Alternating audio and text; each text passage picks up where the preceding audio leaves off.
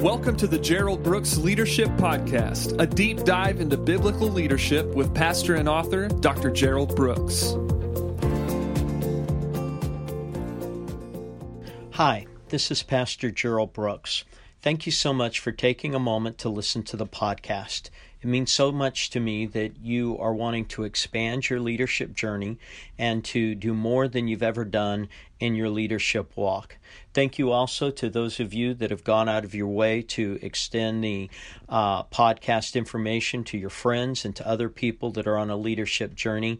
That is an area that I think is just so important because we all have an obligation to help other people as they take a journey in life. Hey, today I want to take a minute and I want to talk to you about some things Jesus said about leadership. Now, when I say that, years ago I wrote a book about what Jesus said about leadership. And to me, it was one of the most interesting books that I ever wrote because I had to delve into the stories of Jesus and really get a front row seat of what he was trying to say on a leadership level. That book is available if any of you are interested, GeraldBrooksMinistries.com. You can go there and what Jesus said about leadership is available to you. But today I want to take a different story that's not in that book about leadership, and I want to talk to you about keys Jesus taught on leadership. The story that I'm going to use is from Matthew chapter 25, beginning in verse 14. And in there, Jesus begins to talk about a man who was very wealthy, who was traveling to a far country, and he left goods to his servants. These goods were different for each one. To one, he gave 5 talents, to another 2, and to another 1. I think you all know that story. And typically, if you're in ministry, you teach that story to make people aware of that God's given them something that he wants to do in their life, and the responsibilities and the obligations of the income that God's given us and how that income needs to be put to use for God. But I want to delve a little bit different because usually every story Jesus taught, there are 3 stories in it. There's the story that everyone hears, there's a story that a few hear, and then there's a story that only a couple hear. It's that next level of a few that I want to talk. I want to look at this story from a leadership level and say, what does it say to us about functioning as leaders? So there's 6 simple points. The first point is this: everything is not equal. Now, that sort of goes against the universal fairness clause that most people have. We know that statement, well, that's just not fair. But in this story, it's clear that to one was given 5, to one was given 2, and to another was given 1, that everyone was not given the same thing. Now, we're not talking about salvation, getting into heaven. We're talking about function, position, opportunity, and platform. We're talking about leadership. Not everyone's given the same things when it comes to their leadership journey. Some people have been given a larger opportunity where maybe it will be worldwide. Some people have been given an opportunity that maybe it will be national. Some people have been given opportunities where it's regional. And some people, their opportunities are going to be within the context of a group of people that we would call a church. Now, this idea that everything is not equal sometimes becomes a concern. But if we really look at the life of Jesus, we see this play out many times. Remember, Jesus found the 12 disciples. Well, the 12 disciples were all going to be individuals that were going to take the church to from infancy to maturity, and they were all going to have responsibilities. Yet within those 12, there were 3. There was Peter, there was James, and there was John. And these 3 are going to navigate through opportunities that they had. They're going to be asked to see things others do not see, to respond to moments that others were not a part of. It's going to be unique. So out of the 12, there were 3. It wasn't equal. We know when Jesus, at the very, very end, before he goes up to heaven, runs into Peter and says, "Peter, you're going to die, and you're going to die a death similar to me." It's at that point that Peter immediately reacts, seeing John, and says, "Well, what about him?" And Jesus deflects and says, "What do you mean, what about him?" It's not what I've asked him to do that's important. It's what I've asked you to do. And so he makes a distinction that there may be things that John's going to experience that Peter's not going to experience. And then in 1 Corinthians chapter 12, when it comes to gifting, it says in there that there are diversities of gifts. So we know that there are different kinds of gifts, but it even dissects it more. It says, and there are different operations of the same gift. So someone may have the exact same gift as another person, but it operates different. And then there's different administrations, how that gift begins to play out in different settings. And so the Bible continually says that when it comes to giftedness, everything's not equal. Now, let me tell you about a friend that I respect so very, very much. He was an individual that worked at a church that of a pastor who was very, very famous. In fact, if I said his name, everyone would go, oh yeah, I know him. But for telling this story, the names aren't important. This individual was on this particular staff, and he was the executive pastor. But on this staff was also another individual who was a part of this team. Now, these two individuals are individuals that I know, though I'm better friends with the first one, who was the executive pastor, more than I am the second one. But as I began to watch their journey, I began to see that the person who I might not be closest to, he was given opportunity after opportunity to speak, to communicate, to be able to have moments where he was going to be in the forefront. Where the person I was closest to, those moments never arrived. I remember having one of those honest dialogue moments where I'm talking to my friend, and I just asked him, I said, does it bother you that this individual is getting all these calls to go speak, to go stand, and to do things, and you're not? And this individual looked at me with a rare burst of maturity that I see in few people, and he said, Gerald, God's given a platform to every person. And you've got to learn your platform, and you have to be comfortable with it. And you cannot be frustrated by the platform that someone else has. And so he said, God's obviously given this individual a platform that he is going to have opportunities to go out, speak, and minister, and that's his platform. I do not get those calls. People do not ask me to go to other churches and speak, but I have a platform within this congregation. Hold that thought. A few months later, I'm in the car with the pastor of this church and his wife. Me and Jenny, my wife, are in this car, and I began to ask questions about these two. And it's at that place that the wife of the pastor made an interesting statement. She said, you know what's so amazing? This individual is given all the opportunities to go out and speak on leadership, yet within our church, he has not raised up one leader. While on the other hand, the other individual has not been asked to speak on leadership, but he's raised up over 300 leaders. I heard that and I thought, wow. Here's a guy who doesn't have the platform that's going to get him into the pulpits of a lot of congregation. But he understood that he did have a platform and he was faithful to that. And even though one of his dear friends was going to be out speaking, he didn't let that frustrate him. All things weren't equal, but he was successful in the platform God had given him. And so every leader has to realize everything is not equal. There are platforms that God gives to one that he doesn't give to others. The Bible says that promotion doesn't come from the east or the west or the south. It comes from God. And there's no marketing, there's no platforming by man that can replace a God-given platform. So everything is not equal. Principle number 2, what people have may differ, but the measurement of success is the same. As much as I say all things aren't equal, it's not equal when it comes to the gifts, the talents, the platforms that someone may have, but it is equal in this, that the measurement of success is the same. The way God measures success is in a simple word called faithfulness. And that is whether you've been given 5, whether you've been given 2, or you've been given 1, God asks you to be faithful.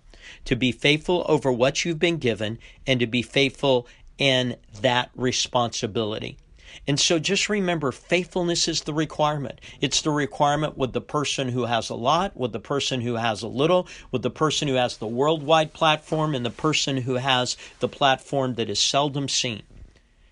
It's at that point that you understand that faithfulness is the requirement. And remember one of my quotes, faith is when we can trust God.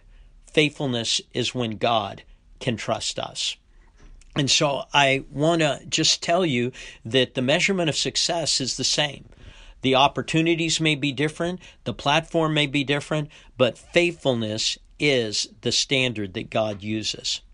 Now, that being said, there's another thought, and that is thought number 3, you're responsible for whatever God has given you.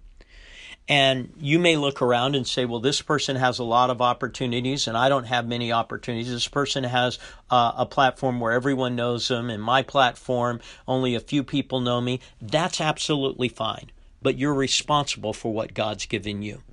You may feel like you've been given less than others, but you're responsible for it. And see, in life, responsibility is one of those characteristics of maturity. Will you step up to the plate? Will you put your hand to the plow? Will you do what's necessary, given what you control and what you have? But in our society, we like to get mad and we like to talk about, well, that person's not doing their job. That person. No, the question is, are you responsible for your task, for your opportunity, for what you've been given? Are you responsible? But see, if we're not careful, we want recognition without responsibility. We want to be recognized. Oh, I want to be like that person. I want to have those opportunities. I want to have that. And many times we want the recognition without the responsibility. We don't see the years that they've put in. We don't see the time they've invested. We don't see the hours. We don't see the dedication level. We don't see the devotion level. We don't see everything that's in play privately that you will never see publicly, because the majority of everything that someone will do in leadership, the majority of that is not noticed. They will not notice the time in study. They will not notice the time in prayer. They will not notice the time where your heart is crying out for people who are hurting. They will not notice that. And so you are responsible for what God's given you. And whatever God's given you, go ahead and demonstrate responsibility. Go ahead and do exactly what you're supposed to do with whatever that task is. But you've got to be careful. Don't ever desire recognition without responsibility. If you want to be recognized, that is its own dangerous zone. Anytime you want the platform more than you want the will of God, you're in trouble. Because the will of God is what secures us. The platform can kill us. And so it's very, very important that we understand recognition without responsibility. Responsibility is one of those things that you have to have in life. Will you be responsible for what God's put in your hand? What did Peter say? Silver and gold have I none, but such as I have give I thee. I may not have everything, but here's what I do have. I will be responsible for that. And so that level of maturity is taught. So 3 thoughts so far. Everything's not equal. What people have may differ, but the measurement of success is the same, and you're responsible for what God's given you. Number 4, time is your friend, so do not waste it. Time is your friend, so do not waste it. It's interesting, in the New King James, it says to the person who was given 5, it said, he went at once. I love that. He immediately said, I have a friend out there and it's time, and I want to make sure that that relationship with time is a wise relationship. It didn't say he waited. It said he went at once. And see, that's the thing. Too many people are in the wait mode.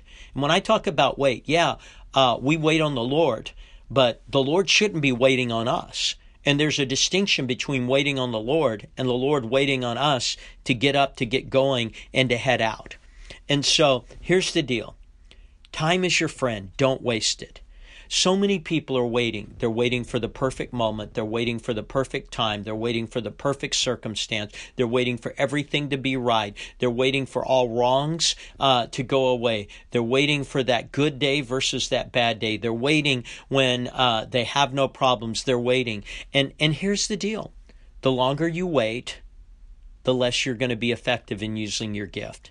It says, he went at once. He went at once. You know, one of the things I can tell you about biblical leaders is they have a propensity towards action.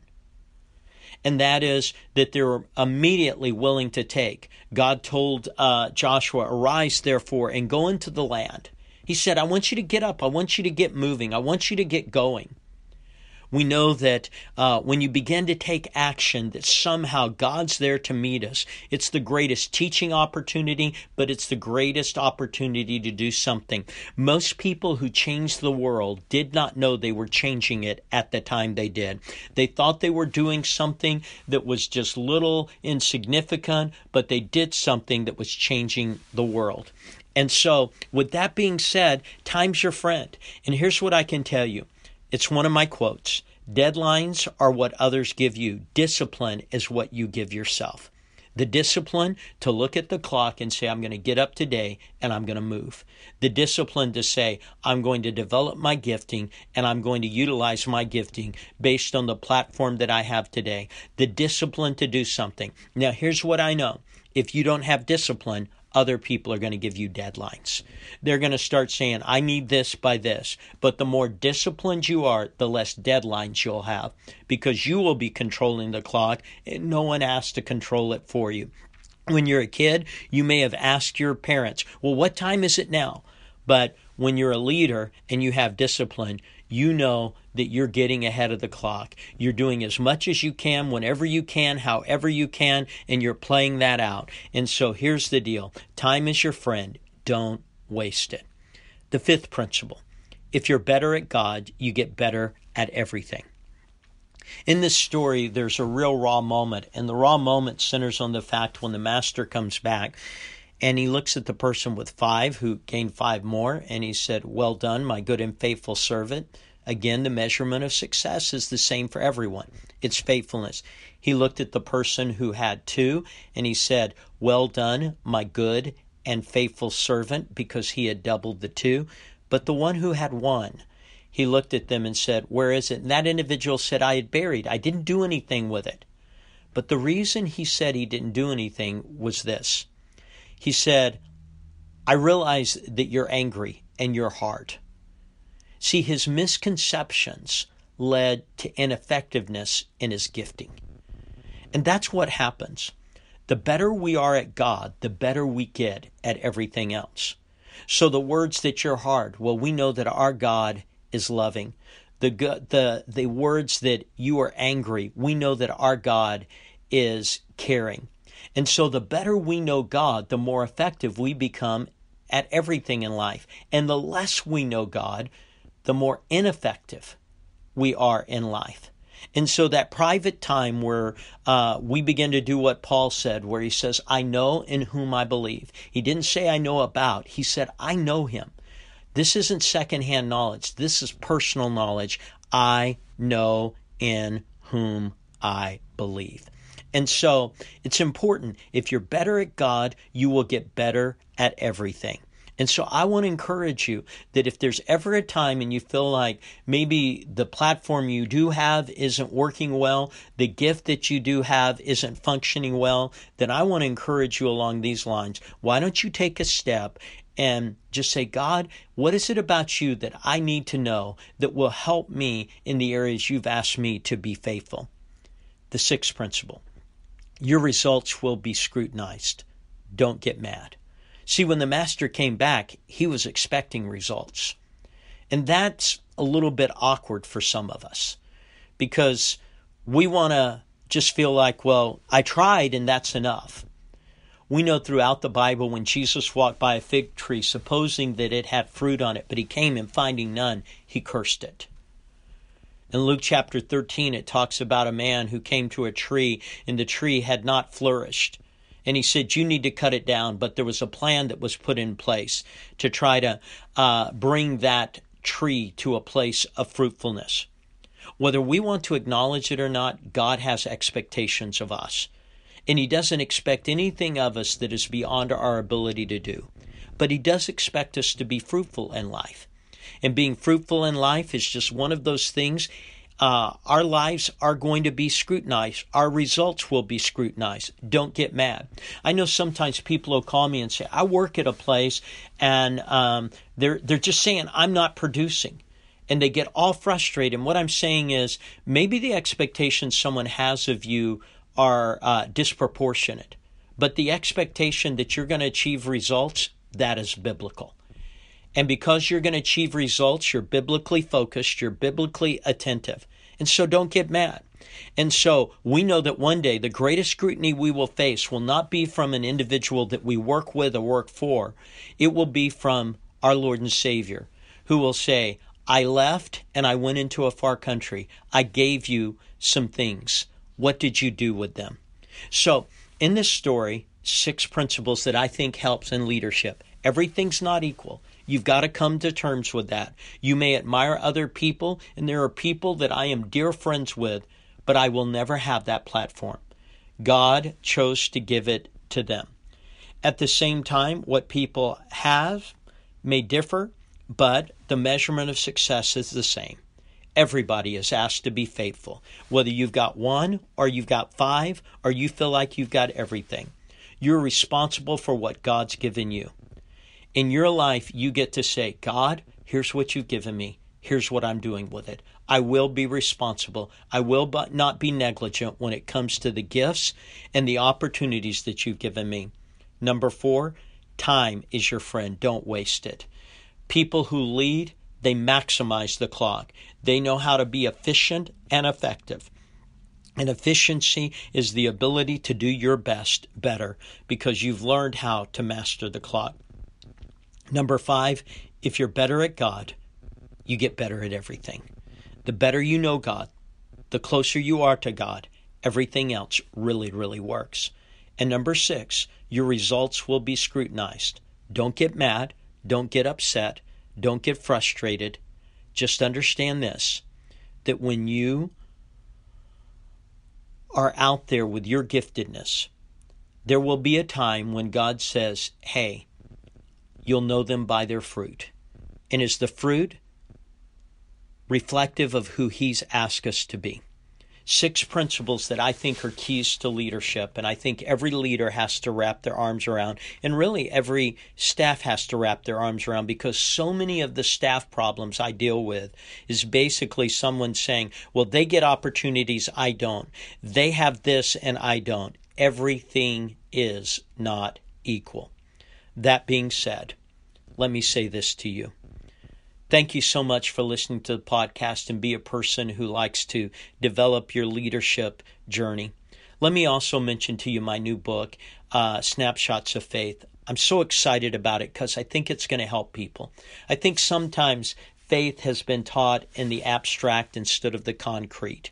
And if we're going to get into the solid stuff about faith, we have to look at where it was taught the most. In Hebrews chapter 11 is the most extensive teaching on faith in the Bible. And in there, I go verse by verse to help people elaborate what faith really is and to wrap your arms around. And so I give you the snapshots. By faith, Abel. What did he do? He offered a more excellent sacrifice. He worshiped. See, faith is first and foremost not what God gives you, but what you give God. If you're a person of faith, you're giving to God in sacrificial ways and worship. And then it says, and by faith Enoch, he walked. What is that saying? If you're a person of faith, it shows up in your everyday life. So if you're really worshiping God, that's Abel. It turns into you walking with God like Enoch. And so you have this process. It begins in worship. It shows up in your walk. But then what does it say? And by faith, Noah. What was Noah? He was a witness. See, if you're truly worshiping God and walking with God, then you become a witness for God. The progression goes on throughout that chapter. I would encourage you that I think this book is one that needs to be read. It's one that needs to be taught. You can go to GeraldBrooksMinistries.com and order that book. Also, I want to encourage you that after the first of the year, there's so many opportunities where I'll be speaking on the subject of leadership. Go on, look at those things, and see where I'll be close to you, and I'd love to get to meet you personally. Thank you so much for taking time to listen to the podcast. Thank you for listening to the Gerald Brooks Leadership Podcast. If you'd like more information on Dr. Brooks's books, audio, or speaking engagements, please go to GeraldBrooksMinistries.com.